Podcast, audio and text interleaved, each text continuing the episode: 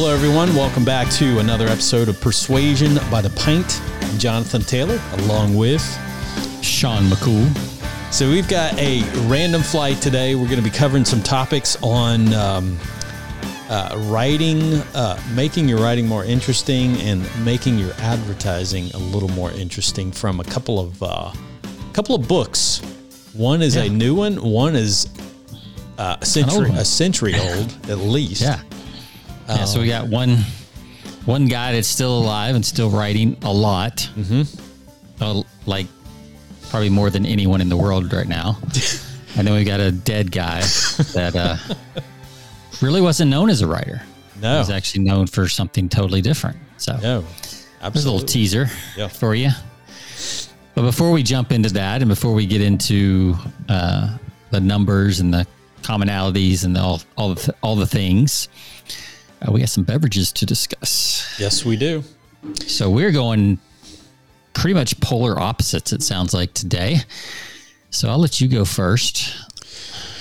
Yeah, I'm not sure what to think. I, I picked this up today. Um, not really a big fan just by looking at the can already, but uh, I have a, a Wiseacre uh, from Wiseacre Brewing. I have a Love Light.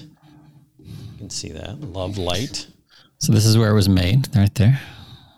Hold it up a little higher. You were in your name. There you go. There we go. Oh, here, let me let me remove my picture. Oh, that's got like a neon thing going on, doesn't it? Yeah, it's kind of cool. Yeah, it's kind of cool. Um, but it is a uh, let's see, what is how do you would describe this? It is a wheat beer, wheat beer, wheat beer. Um, I don't know. I, it's I don't know what the I can't see what the uh, IBUs are gonna. It's only four point seven percent IBUs. I'm not sure, but I've got a feeling this can be a little uh, little tart. Um, yeah, was. We were talking about this before the show. It's like you buy these things and you can't find them on their on their websites. No, the only thing I can find is like Beer Advocate or um, Untappd, like what they You were talking about their artwork, though. I mean, their artwork is just. I mean, Yeah, it's kind of. I mean, it's all over the place. Like it is.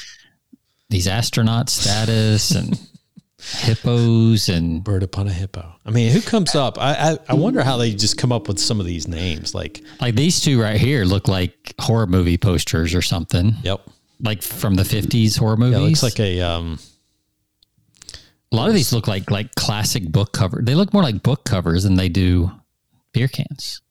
There it is. Love Light. Oh, there. Huh. There. Can you It's click on? buried in the site somewhere. No, I can't click. Oh, okay. Just. Belgian style wit ale with passion fruit. Passion Ooh. fruit. So that makes me think. Uh, yeah, some of these. I mean, look at that taco rap. Oh, taco raptor. That looks from uh, like it's from the what is that movie? The um, the birds. Birds. Uh, yeah.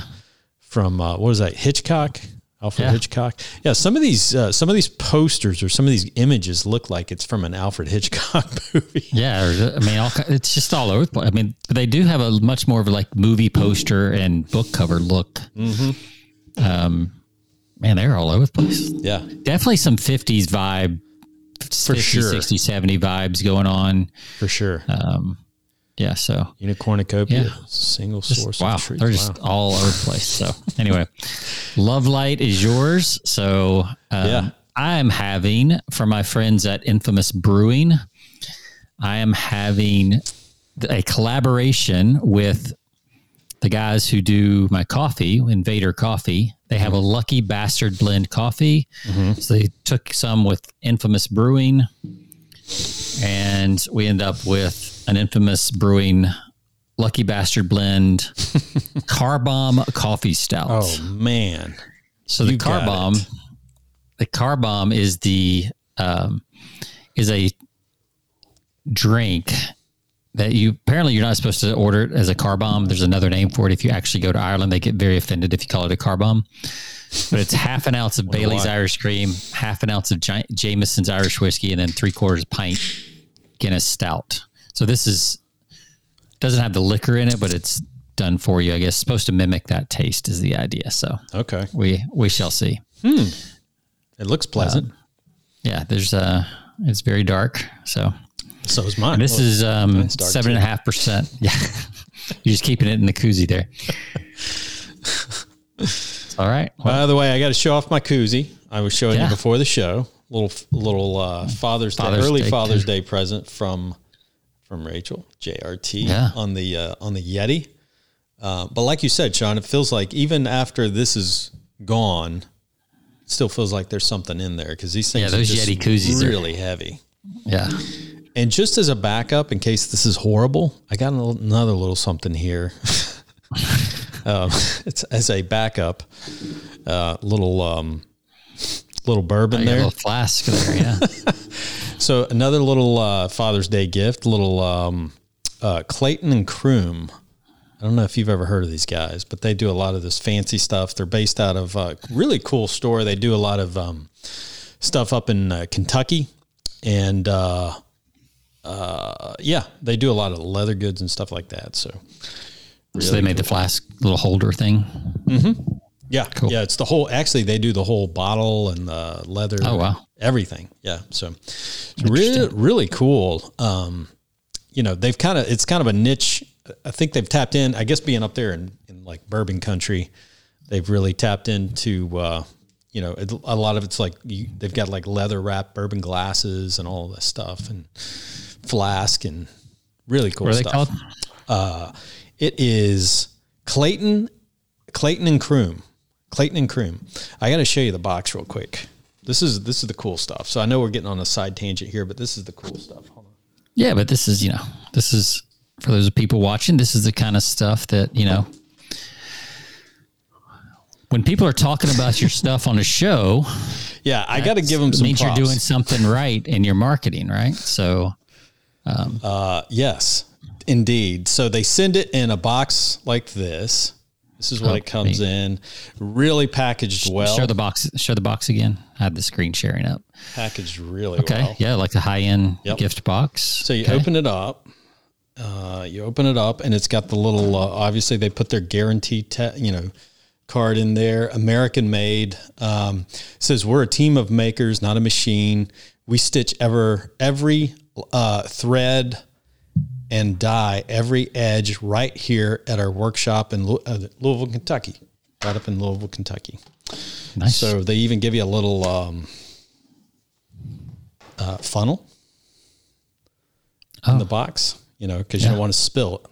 no, don't want to spill anything. So, that's that's a nice. little uh, bronze funnel, and uh, yeah, it's it's well made. So it's a really cool little thing, uh, little cool, a cool addition to put your bourbon in, and you can have it. Uh, uh, you can have your initials on there, and then they, like I said, like the they do. glasses and everything. So, Yeah, do the pint glasses and coasters, wallets, Mm-hmm. yep, koozies. yeah, That's pretty cool. yeah, it is. Um, And you could tell it is genuine leather because you open this thing up and you pull that bottle out. You just, the leather, you know, that's the awesome smell of leather. Just Yeah. just comes at you, and even days after, you can still smell the leather. You Yeah. know, just just sitting there. So, and that'll last forever. oh yeah, yeah.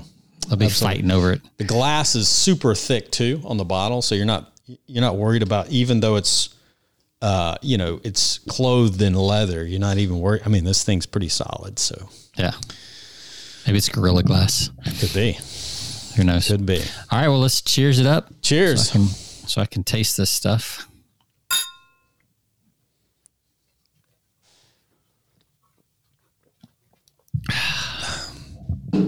Oh, hmm. All right. What's the verdict on your passion fruit beer?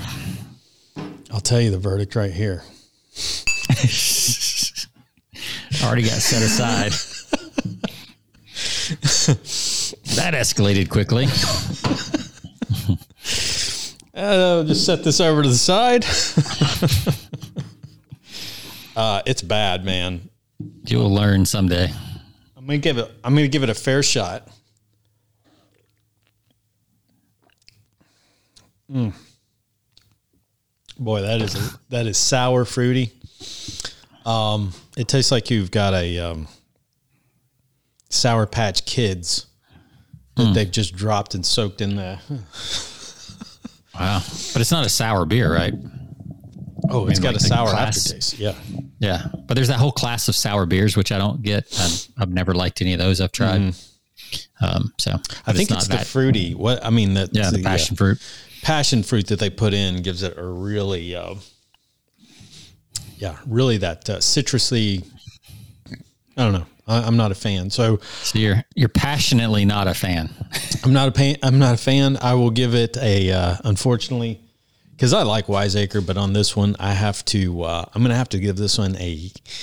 I have to give it like a one six, man. I was gonna say it's, it's got to be in the ones if you can't even finish it. One six, yeah. It's getting rare- rarely do we have a beer that gets set aside, Yeah, and and it might not be, but I did bring, like I said, I brought a little backup today, and uh, I'll gladly defer over to the uh, little George Dickel uh, eight year aged yeah. There you go. bourbon. So, how about you? Um, this is good. It's so it's made with their regular um, stout. Mm-hmm. Infamous Brewings is just their regular plain stout, and then it's blended with the coffee. So Uh, yeah. you don't get much. You don't really get any like liqueur taste or any of that because that's not really in it. Mm-hmm. it, it. That that is in the coffee. Yeah, So it's kind of third hand. It's not really in it. So because of that, it tastes very much just like a clean stout with just a hint of kind of that Irish blend in it. yeah, So it's not overpowering at all. It's actually, if you like a good stout, it tastes like a good stout. yeah. Um, so I'm going to give this a solid. I'll I'll just give it a solid four. It's just a good smooth style Okay. with just a hint of something going on. Yeah. that keeps it interesting, but Right. not overpowering. We're good. So f- we'll give it a solid four. Not bad. not bad. Not bad at all. All right, so let's uh let's talk about. Uh, we we kind of hinted. Mm-hmm. So which way, direction you want to go first? Well, I'll start with because we've mentioned uh, James Patterson on our show in the past. The guy's a Yeah. a, a writing machine when it comes. He's got like a writing empire. He's like the he's like the Walter White of uh, of writing. He's got he's created an empire. He would probably love that comparison. Actually, I think. but no, I mean his guy's a machine. But you know his the secret is he's got all of these um, these Co-writers, co-writers. junior writers, co-writers, Absolutely. Well, both now. He's he now he's starting to do deals with you know like we said he's uh he's got a book with Dolly Parton, who helped write. Yep. He's got a book. What was the other one? He's done a book with Bill Clinton in the past. Clinton. uh, like the president's daughter or something like that. I forgot exactly what the title was, but you know, you go to the bookstore and you'll see like, I mean, there's almost a whole entire, if you walk into a Barnes and Noble, there's almost, almost half the shelf of nonfiction. Yeah, I mean like he owns it.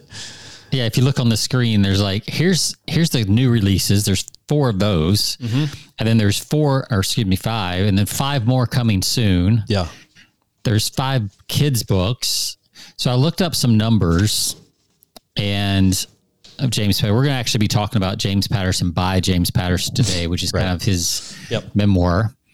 Um, and he has sold over his authoring career 400 million copies of his books have been sold. And that's That's a lot of books. That's just new. That I'm sure that doesn't account for any of the resells and used books and all that kind of stuff. Um, 260 bestsellers, New York Times bestsellers. Wow. But get this, this is interesting. None of those are in the top 150 of like of best-selling books since 2004. Mm-hmm. So even though he's had 260 bestsellers, none of them are in the top 150 bestsellers, meaning they're not like these huge blockbuster hits No. like a Harry Potter or something like that. But he's got eh, what really makes it work is the volume of different titles he has, and mm-hmm. people just read his entire collection. Yep. Right? He's got these fans that read everything. And I've seen him interviewed before. And he's like, "Yeah, if I could write faster, they would buy more." Because he's like, "I get, I get requests all day long, wanting to know when the next book is coming out." Yeah. Oh yeah, You know? because they're and and he has all these different like he has like you know he has a series on the Alex Cross, which you know people there are certain fans of just Alex Cross. Like, Yeah, so here's some of like here's the Alex Cross series. There's Yeah. the Women's Murder Club series, Michael Bennett um, series, like uh, just this whole all these different things. He's got the kids books. He's got you know all this stuff. And like we said, he's got the stuff with um, with other with other writers. other writers, yeah, because I think most of the Alex stuff. Cross stuff he does himself, or most of those.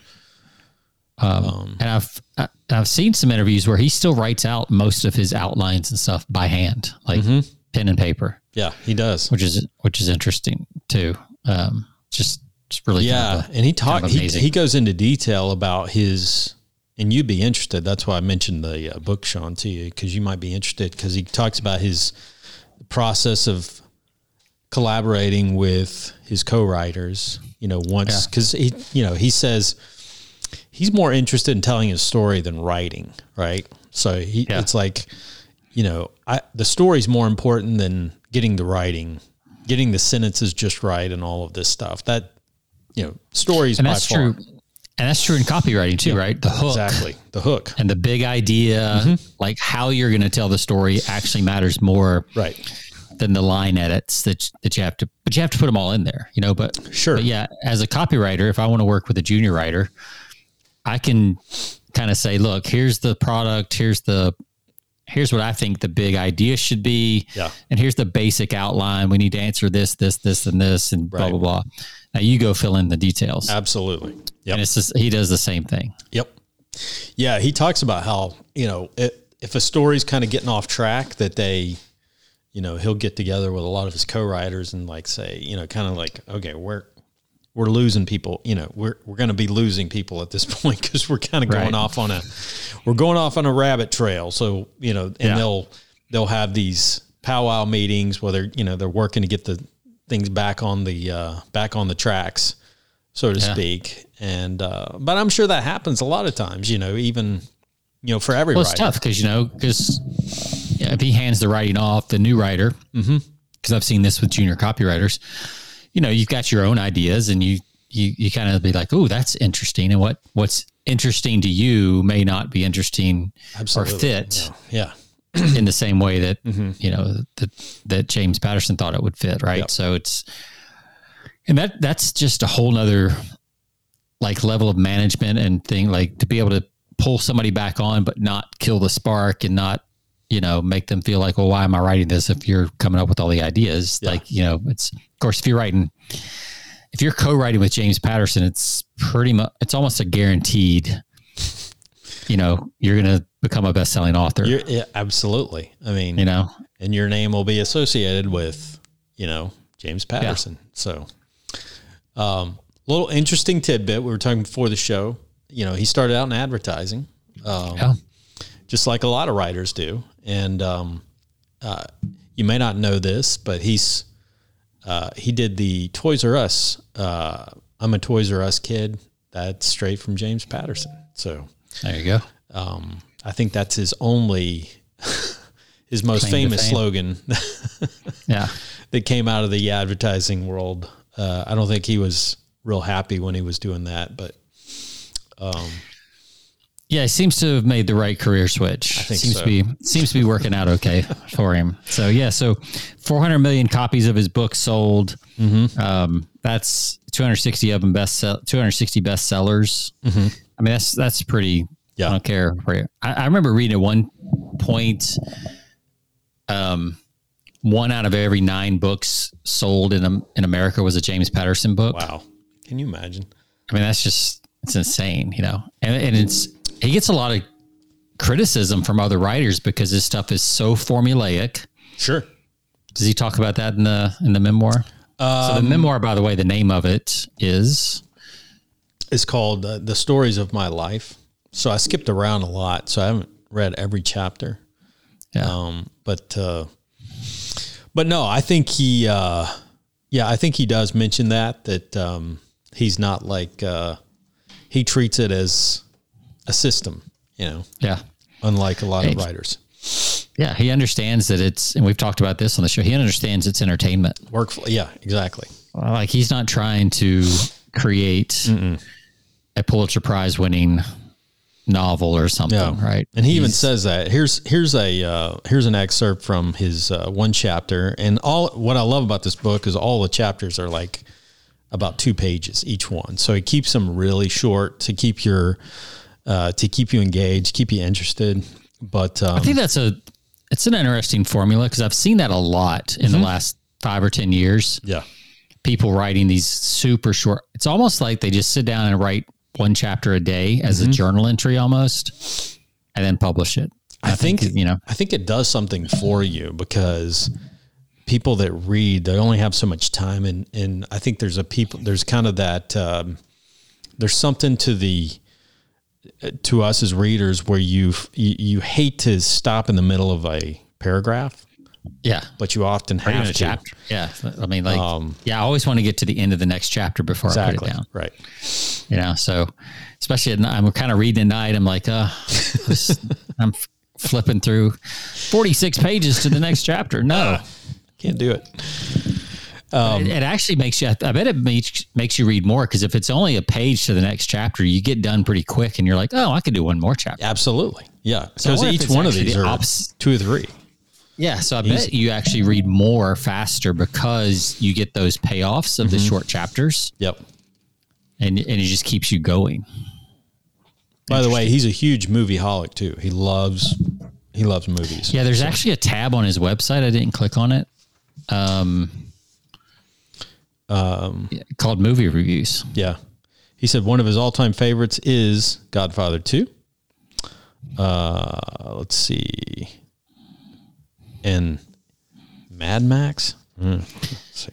He looks like he's a little behind, at least on his website, because its latest movie reviews are Knives Out, Dark Waters, and Richard Jewell. Oh, So yeah. Dark, Dark Waters. Richard. Jewell. yeah, those are these those are, like pre pre pandemic, pre COVID, I think, or maybe Yeah. like right before. But look COVID. at these, like hundreds of reviews Yeah, on his site, that's crazy. I didn't realize he did. Huh, that's cool. I mean, you know, he's got a lot of extra time on his hands. Man. What else is he going to do? That's right. He's got these co-writers doing everything. Holy crap! look how long this list is. It just keeps going. Wow.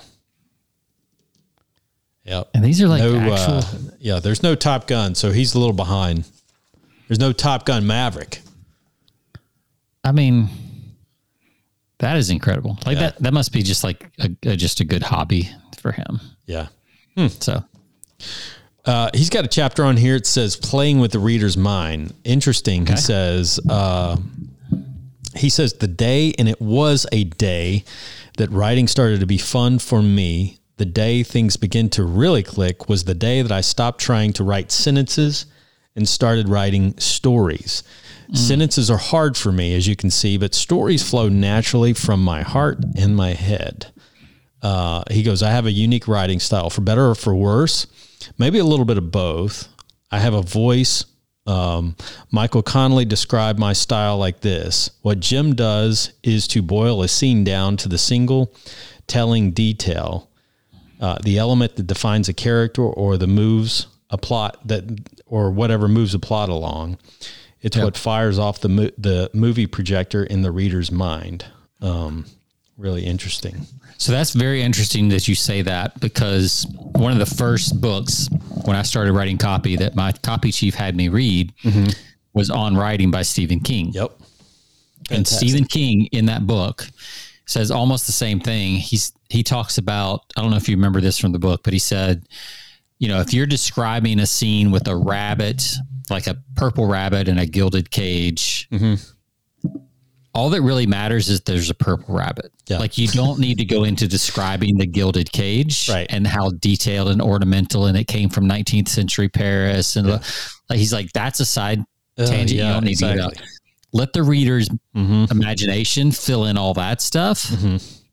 All you need to let them know is there's there's a purple rabbit Yep. That's right. because that's really That's what captures the interest, right? Right. That's that's the interesting thing about that scene. And that turns a you know page and a half description of a cage Mm-hmm. into a one sentence. You know, in the corner of room, there was a purple rabbit in a gilded cage. That's right. It's like, oh, okay. I need to know more about that. Yeah. Well, and Yeah. yeah, and and so it, the element of surprise is another area where you know what he he talks about. I was like, you've got to introduce that into your story because it's like Mm-hmm. it's like you know the title of the chapter is like playing with the reader's mind. Um, so he had let's see one of his books, uh, First to Die. He said in the first chapter of First to Die, Lindsay Boxer, uh, our detective, arrives at a San Francisco hotel. There's been a murder, of course. A beautiful couple on their beautiful honeymoon. Have I no shame? no, none at all. then we meet the medical examiner, and then uh, you know, so he he starts out right from the start. You know, just doing the thing that some people probably wouldn't dare to do. You know, is uh, Well, I mean, what's the old? Um, it's starting in the middle of the action, right? exactly. Which we've Yep. talked about that as a. I think that was like an old Greek thing Yep. in medias. Like you start in the middle. Like it's the same with Fast and Furious. You know, Yeah. right? You start in the middle of the car chase, mm-hmm. and it maybe it's at the end of the movie, like one of the Fast and Furious series. And you can say whatever you want about those movies. They're not scripted. They're empty plots. Yeah. They made ten of them, and they all did it incredibly well. Yes. Incredible. Right. Yeah. and there's a spinoff Yep. with Shaw, Hobbs and Shaw. Like so, I've actually posted on my Facebook a couple weeks ago. I was like, I think a lot of entrepreneurs and serious business people undervalue entertainment as a business as a profit center. So true. You know, they're they're like, oh no, People would I'm a rather serious be entertained. person. Exactly. I'm a serious business person. I don't, I don't, I'm not going to worry about entertainment. Yeah. You know, it's like, just let me, let me just do good business. It's like, mm-hmm. well, entertainment's pretty good business. I mean, It is. You know, gaming, uh, is Which is why the whole- TikTok is so uh, extremely popular. It's the number one Yeah. social media channel right now. And it's simply because people love to be entertained. You know, if people didn't love to be entertained, then some of these other players like Facebook and, you know, Facebook's looked at as like the old man's, uh, you know, Yeah. like it's, it's like, uh, no, It's like the news. It's like the newspaper compared to Yeah. Mm-hmm. going to the movies. You know, TikTok's like going to the movies, very short movies, yep. compared to Facebook, which is more like, I mean, it's literally called a news feed. Yeah. So it's, it's it's like a newspaper, right? Um, Where TikTok is, you know, whatever it is, Right. and it is. It's addictive. Like you can. I did this cool, ex- this little experiment. So I do a French press coffee in the morning. Then we'll get back to the book, but Mm-hmm. Yeah. this is interesting and you should do this as a test sometime for the those people listening. Just like try this out. So I, would- I would do like a French press every morning to have my little routine. Mm-hmm. And I have a timer that once I put the you know the water in the coffee, it's four minutes. So I got a little sand timer Okay. that sits on the shelf. And if I go like, um, if I do like, I'll sometimes do like stretches around the kitchen. Like I'll just try to stretch a little bit in the morning, like walking lunges or stuff like that, just while I'm waiting for the coffee. Mm-hmm. Or I'll unload the dishwasher that was done the night before. Yeah. And it's amazing because I can do do that, and then I'll come back, and there's still like two minutes left on the timer Yep. and I'll do a little something else. There's, and then the timer's just then going down. So it mm-hmm. seems like four minutes takes forever. Yep. If I get on TikTok or Instagram Reels, mm-hmm. like I'll watch one what seems like one reel or one TikTok or you know two or three, and I'll look up and the timer's gone. Yeah. There's something about that medium that mm-hmm. just Sucks absolutely One after the other. creates creates a time loop, you know, time warp. Yep. Um, Oh, I know. yeah, I mean, I just, I just love that James Patterson is like, yeah, I've got no shame. Like, mm-hmm. I know what I'm doing. I know what this is. Like, this is entertainment. It's guilty pleasure for people. Absolutely. Yeah. It's escapism. Mm-hmm. I understand that, and I'm not fighting it, and I'm just diving into it. yeah. Absolutely. And I think if all of us in our businesses could be more like that, um, I think it'd be, we'd probably all do a lot better, myself included. I don't know if that works in your business, Jonathan, but Yeah, it's it's a little risque, but I think you can you can dance around the edge a little bit. Um, you know, in some areas. So, yeah, uh, you know, like I think of a um, you know, if you can show some personality, you can go um be dynamic, you can present things. Yeah, I mean, you can present things in an entertaining way. Uh, Right. but you still got to be educational, you know, along with that. So Yeah. it can't be all obviously it can't be yeah it's not pure entertainment because you are trying to get to a Right. you know, a product that actually provides a service Absolutely. and all that. So, Absolutely. But yeah, you can you can take yourself a little less seriously. I think that's Oh, that's yeah. a big a You lesson know, it's just talking sure. about some of the sale, you know, some of those crazy sales letters with Rubik's cubes. Who else, you know, no one else in the industry in, in the industry that I know of does stuff like does crazy off the cuff stuff like that that you would send Yeah. out and get attention, but um but like you said, if if you want to be if you want to get noticed, you got to do something a little bit different, you know. Got to do something noticeable. Absolutely. Absolutely. Or you're just another By definition, is something you're different. just another person that's asking for their business, right? I mean, Yep. you have got to be different. And that's going to lead us into uh, another book. I did want to mention on this book, though, and I do recommend it for anyone that loves. Um, it's pretty interesting. Just uh, some of the stories that he st- he talks about. He actually got um, Tom Cruise invited him. Uh, he got an invite from Tom Cruise. Um, you know, even though he doesn't he doesn't give Tom Cruise a review of Top Gun in this on his movie page, but uh, he did get a uh, invite from Tom Cruise, who summoned him. It's kind of interesting. Tom Cruise reaches out. He doesn't like call you directly. He Tom Cruise has his people call As you his people, of course, yeah. and say, um, Tom Cruise will have a car, you know, to pick you up here, and he has a car uh, drive, picked him up, and then he literally brings him to the front gate of Tom Cruise's house, and Tom Cruise is actually waiting for him at the gate. You know, welcomes him in, brings him in. They have breakfast, and um, they get to talking, and he says, the whole point was like, you know, Tom's like, hey, uh, always interested in, you know, if you've got any, if you're writing anything interesting that you think I would be interested in, you know, in, interested in doing a movie on, you know, keep me posted. And he wrote, he wrote his number on a scrap of paper and gave it to him. He's like, I still have that number in my wallet. he says, but I still, but I, he says, I, I, feel, I don't feel like I've got anything that Tom Cruise would be interested in. So I haven't even I was going to say, has he written anything that's like Tom Cruisey? Like, no. Well, he, in his mind, he, he has. who wrote who wrote the firm? Because that was a book. First, That was John? Grisham. John Grisham. Yeah, John right. Grisham, which is another. I I love John Grisham because I used to be a huge fan of his back. I haven't read anything from him in years, but I used to read all of his books. Yeah, you know, it's interesting. Um, before we switch to the next book, you know, just this also reminds me Gary Halbert, who's you know the Prince of Copy. Yep. He used to say, and he would tell young writers, he's like, you need to read John MacDonald, who was who was basically the James Patterson of his day in the 70s. Jane, I think it was John MacDonald, um, had a whole detective series, kind of like an Alex Cross type thing. Um, I can't remember his character's name, but I'm sure some some of our listeners are yelling at their at their iPhone right now, in their podcast app. Um, you can write in and tell me the name. But that was one of the things that Gary Halbert recommended. He's like, you need to read more fiction as a as a copywriter, as a Oh, yeah. salesperson. You need to be read, and that's that's something I'm not good at. Is I tend to gravitate to nonfiction books, but the pacing and the scene setting and the storytelling, which I know you said is what mm-hmm. Patterson talks a lot about in that book, Yep.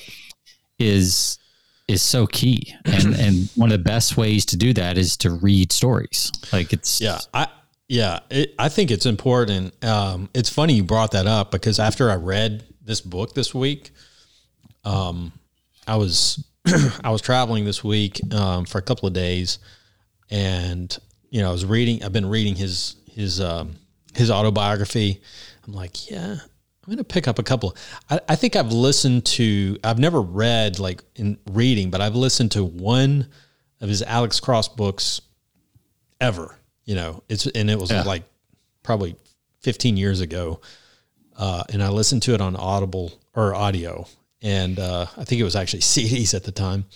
Um, that's how old it was. It was CD. it was a book on CD, which you don't see those anymore at a bookstore.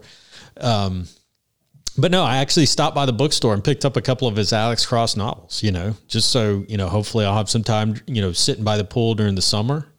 I'm gonna Yep. bring those over and you know just do some reading at the pool. But I think you're absolutely right. You need to be reading fiction stuff, If- even if you're not a writer, if you're writing copy, if you're writing sales copy, if you're writing um, anything, email marketing, whatever, you should be reading fiction. You know, everything Yeah. is stories. You're creating stories around your your products, right? Yeah, it's like James- story.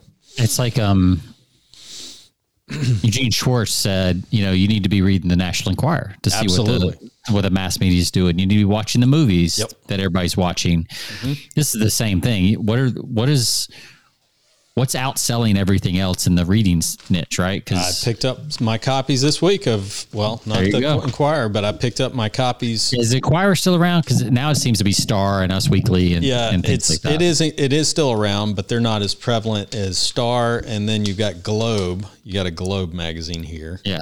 and you got all the cool stuff. You got like with the. Uh, I mean, look at this. The the Elvis only I knew. You know, Elvis. There's this new movie about Elvis coming out here in uh, next Yes. week with um, So that's got to be everywhere now. Yeah, uh, Any- yeah. Anything about Elvis is going to be hot. Bingo. We should do a marketing secrets of Elvis or something next week. That's a good idea. Might have to do that. We. Coincide with the launch. That's right. All right.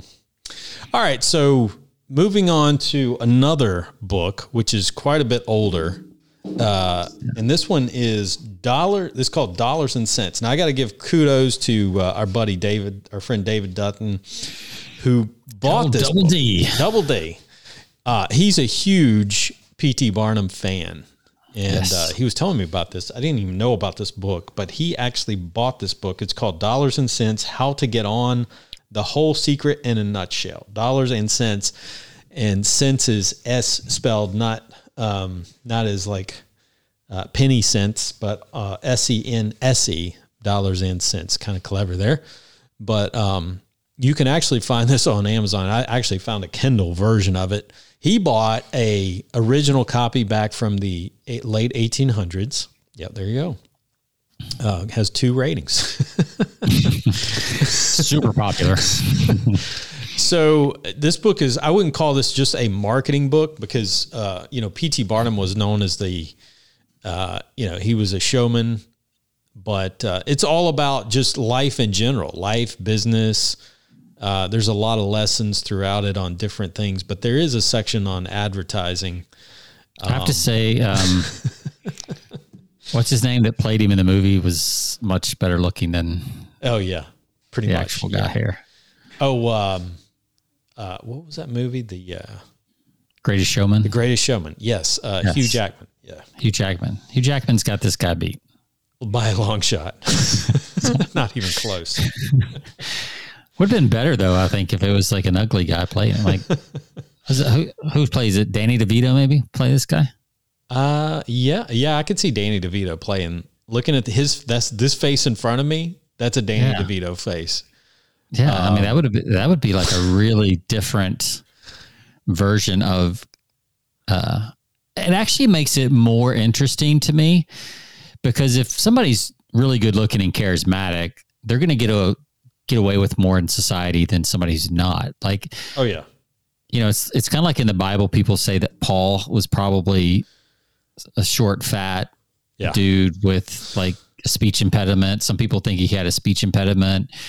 Like you know, Yeah. had some stuff going against him, yeah, and then became this great thing. So Right. uh, anyway, that's a side tangent. But I was I was trying to get to the um to the table of contents and see what we are going to be talking about. But go ahead and, and start riffing on yeah. There's very little of it. Uh, very little of the book on uh, advertising or marketing, but Yeah. there is a section on it um, on advertising, and I thought it was really interesting because it talks about how he's the ultimate uh, showman, ultimate marketer, but he's got. I don't want to read every word for this, but it's a great example of how to build interest around whatever you're doing.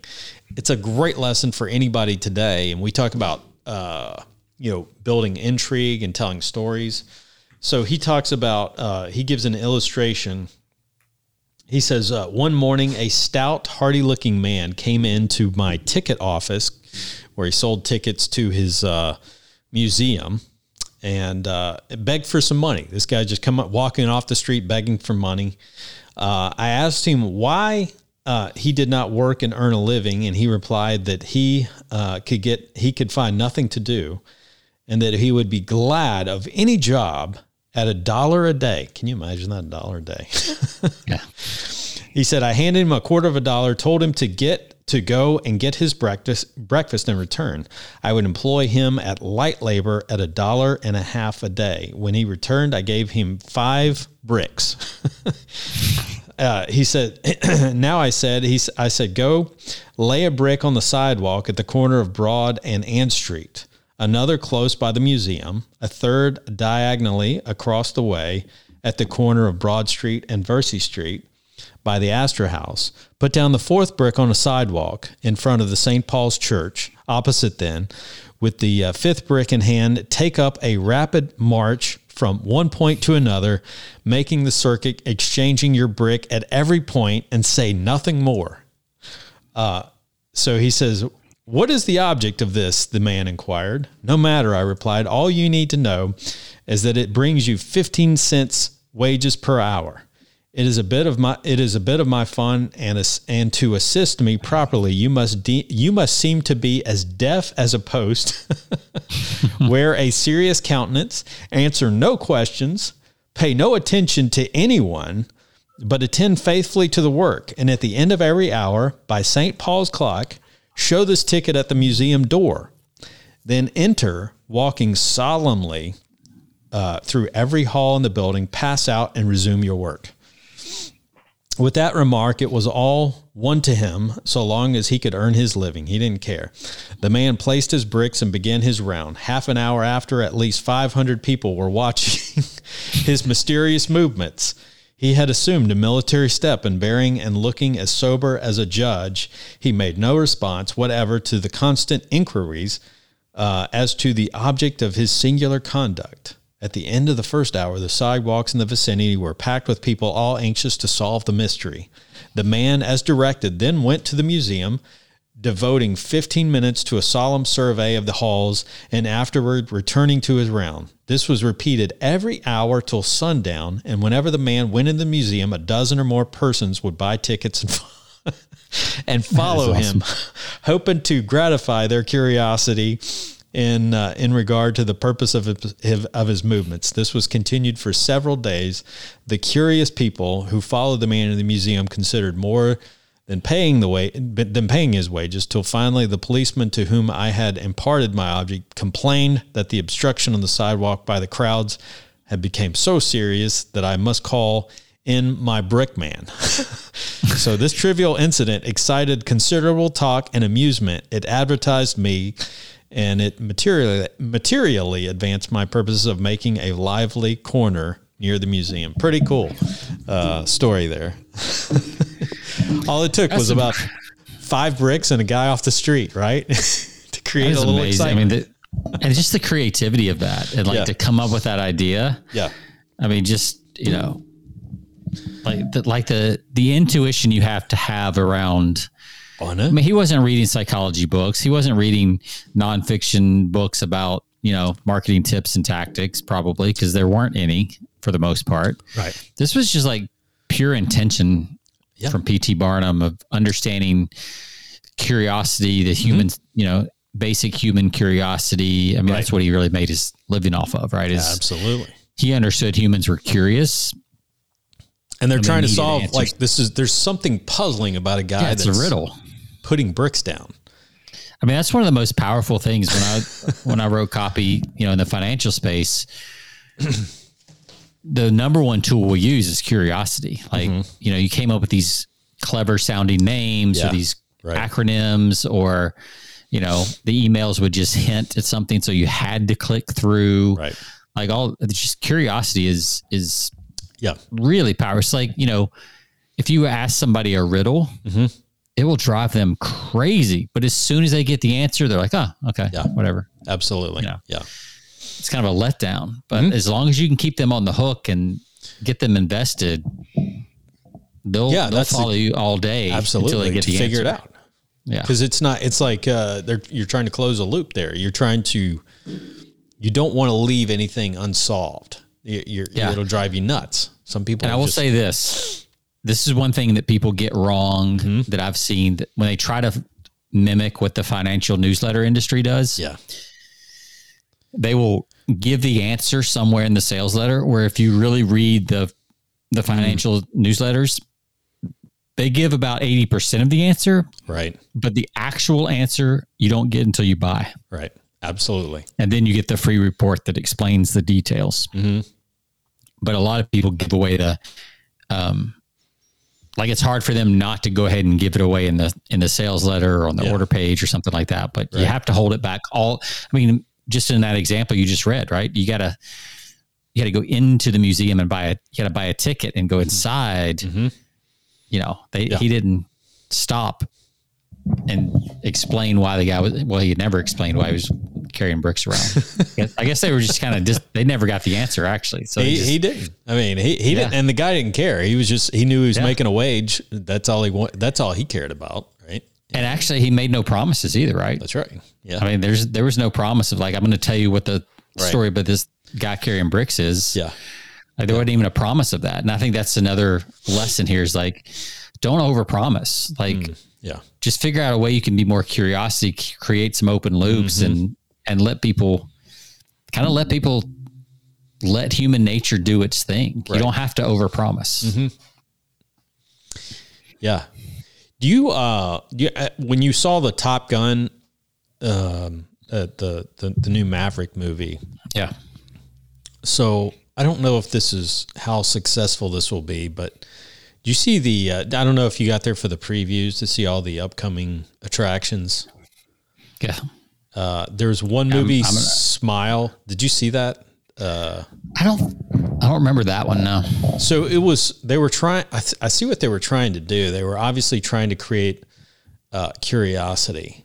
Um, so I don't know if you you'd have to Google that because I, it's hard for me to describe because they don't leave much to the. Um, they don't leave. I mean, it's a very very short segment, and then it just kind of, but it it kind of freaks you. It's kind of weird.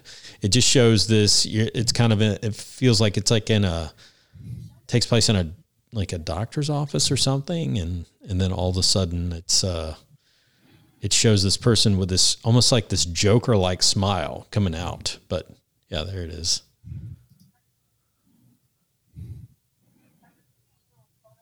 I wish you can't hear the audio, but so is this it or was it a different one?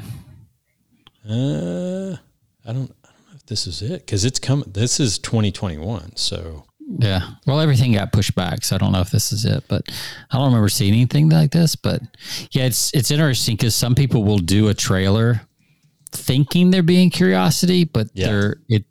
You don't give them enough. You know, it's like there there is a kind of a fine line between um, hooking people and having the curiosity, and then oh here it is. Here I'm gonna pull this up. I'm gonna go. I'm gonna share my screen. okay, Let's see. This is this is what I'm talking about. So you can see this either over on our YouTube channel at Persuasion by the Pint, youtube.com, Persuasion by the Pint, or just go to persuasionbythepint.com next week. Yeah, it's Once really this post. Well, that looks odd right there. I mean, that's just, Kind of creepy. It is kind of creepy. So yeah, the guy's in the hosp- the hospital room or the hospital bed, smiling Yeah. this weird, and then all of a sudden this, yeah. So this is pretty it. much all That's they like a- show in the Oh, wow. It's like a three second, Yeah. five second loop. yeah. So another curiosity. I'm not sure how Actually, effective. I think that is pretty effective because, you know, everybody's got their phone on them all the time. Mm-hmm. So they can now search and do a, you know, smile trailer. Yep. I think the key is you got to have somewhere to send them next to kind of further that. Right. Um, so just the, like, there's not enough there for me to know. Like, I just searched smile because I didn't know about it. You told me about it. And there's like three different smiles. And there's like one from 2009, 2021. And so Yeah. This one says September. if I just, so if I just Google it, I'm not going to hit the right thing. yeah. I- So you gotta- I, you I had gotta to have Google a, like, a- smile. yeah, smile movie or something like that. Right. So if you did, and they should have done that trailer coming soon, smilemovie.com mm-hmm. or something like that. You know, yeah. just that little bit of extra I think could have been yeah. more effective. Yeah. That chick is really creepy. It like, is. That guy just looks doofy. I know. But then all but of a sudden, neck, when that pops up, just, yeah, that's weird. Yeah, yeah, there's something there, the angle or whatever. she just looks. Whew. Yeah, that's kind of creepy. It's like, man. But yeah, when I saw that, because we saw it twice, we went to see Top Gun twice, and that I was like, the first time it was like, whoa, what is that? And then the second yeah. time kind of had my curiosity going. Um, yeah, well, Tamara said Tamara said that they had different previews mm-hmm. the second time she went to see it than they did the first. Ah, okay. So maybe maybe it was in the second one. Yeah. But cool. What else did you learn from PT Barnum? And then we'll wrap it up. Um, you know, he goes into on the section of advertising. Um, it's a gr- he's a great lesson. We talked about this before, but he talks about um, the guy who talk. You know, if you're investing in advertising, um, mm-hmm and this is a great, I think I'm going to steal this and send it out to all of my podcast advertisers so I can like to get them to understand how advertising works. but he makes a great statement in it. He says, a man, um, I'm trying to pull up the quote here, but he talks about, you know, the repetition of uh, advertising, how that, you know, advertising is a series of things that you have to do uh, or you have to continue on. So he says, uh, let's see. I'm trying to read. I want to find the. Oh, here it is. Advertising is like learning. A little, uh, a little is a dangerous thing. he yes. says, uh, my, uh, he goes, a, uh, uh, a man said to me, I've tried advertising and it did, it did not su- succeed. Uh, yet I have a good article. And he said, I replied to my friend, there may be exceptions to a general rule, but how did you advertise? He goes, I put it in the weekly newspaper three times, and I paid a dollar and a half for it. he sir he said uh, he replied, "Sir, advertising is like learning. A little is a dangerous thing." So. Um, the key the key point is you can't expect to get any results you know throwing up a few facebook you know let's say not ad not newspaper advertising but throwing up a few facebook ads here and there throwing up a podcast advertising here and there on a podcast. It's got to be consistent, yeah, consistent, on a regular yep. basis. That's the only consistent. way it'll work. So, and I think that's one thing that the brands understand, like the brand advertising world of Madison Avenue mm-hmm. understands better than the direct response world. Yep. Uh, you know, the direct response world, there's, it's kind of this myth out there that you can just put up one ad and becomes a blockbuster and you can become a millionaire. Mm-hmm. Um, but the fact is, the best direct response marketers in the world are consistently testing new ideas, but they're mm-hmm. consistently advertising. Always, yeah. Um, yep. You know, so it may not be.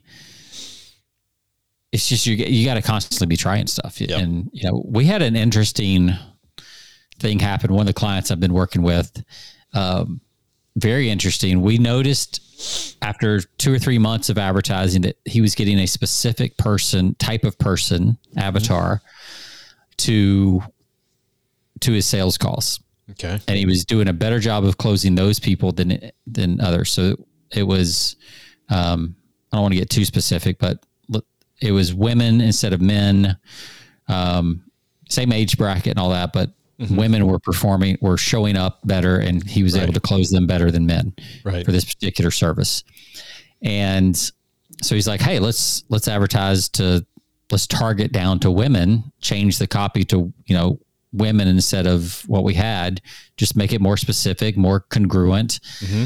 i was like yeah that's worth testing. We did it and it absolutely the click-through rate went up but the response went actually way down because mm. people felt from what we could you could only see some of this stuff in hindsight. Yeah.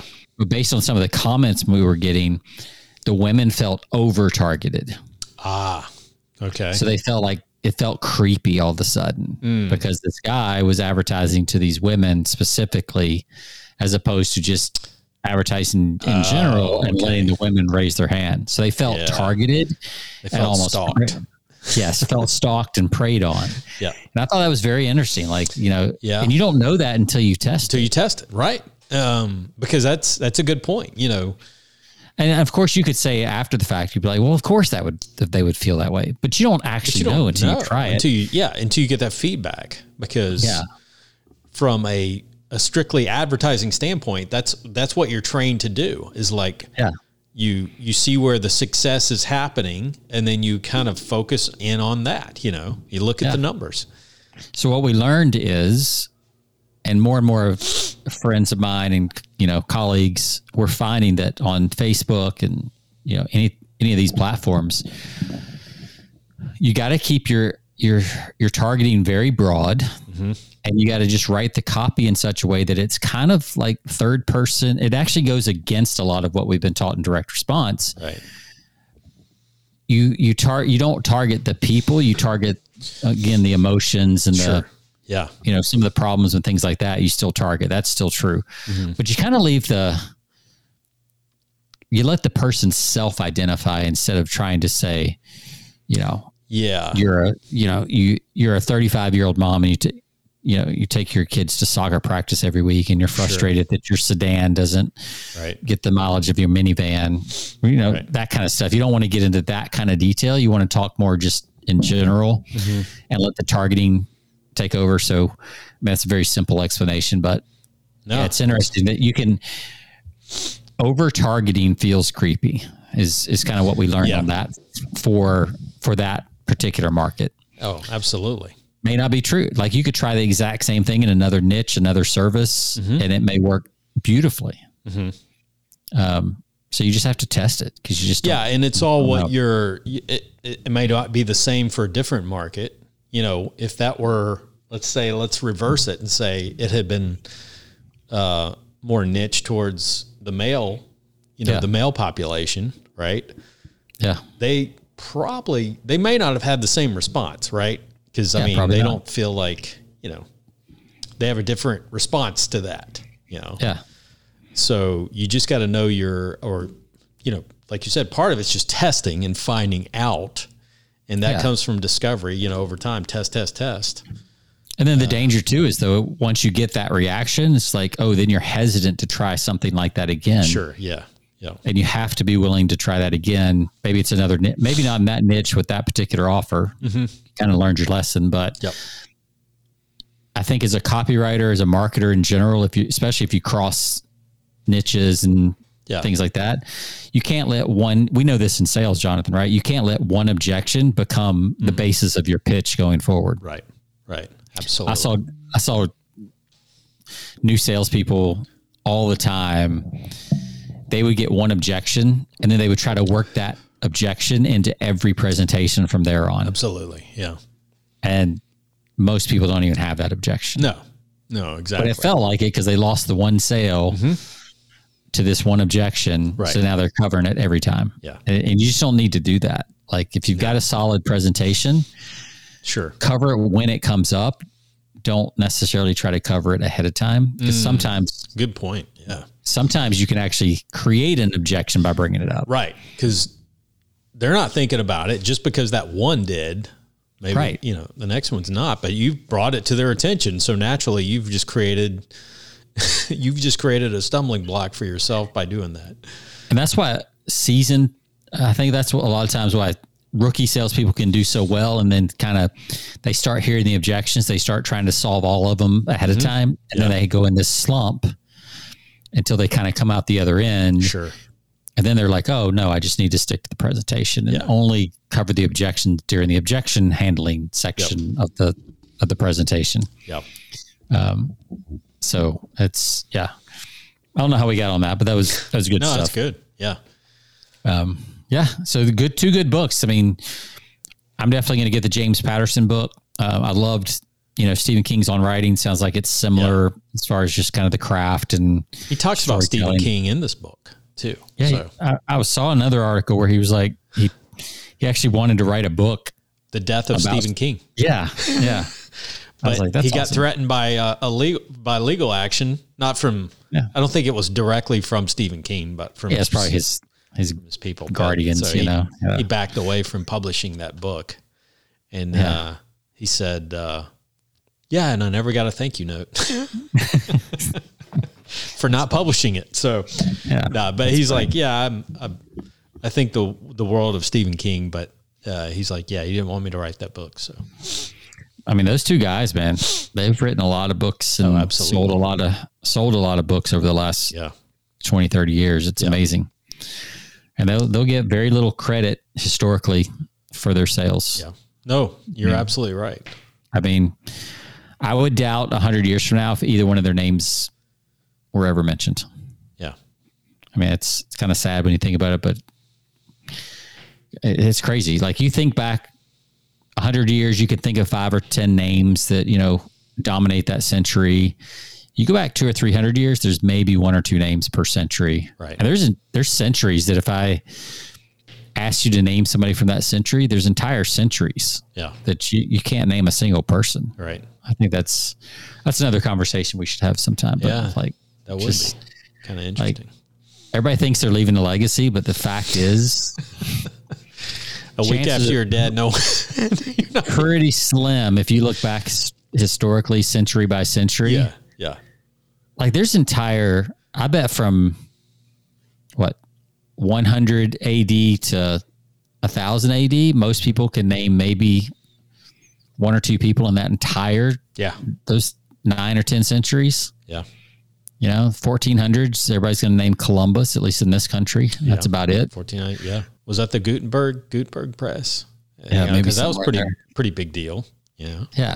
But it's, it's, it's few and far between. So, yeah So Yeah, maybe don't uh, worry so much about a legacy and just maybe have some fun and yeah not many people leave a i mean yeah a, a name that you're just thinking about constantly most people move on and and it's even more today i mean you think about it like attention spans just move on right i mean Yeah. it was probably different during a generation where there wasn't the internet and you had more time you didn't have as much to, stuff to uh, Yeah. digest and read and think about but um, yeah, but with yeah, yeah, it's, crazy not now. the It's case just- today No, so you might as well have fun while you're That's right. you're doing. Enjoy.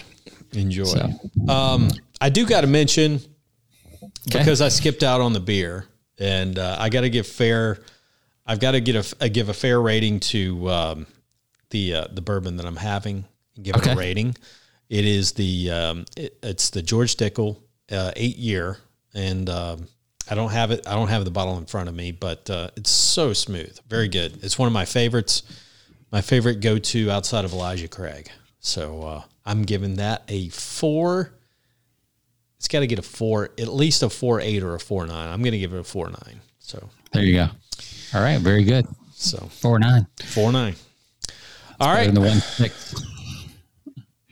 What's You're that? gonna like you're gonna give that beer to your dog or something like the other one. Let's get. Well, I don't think anybody's going to drink this.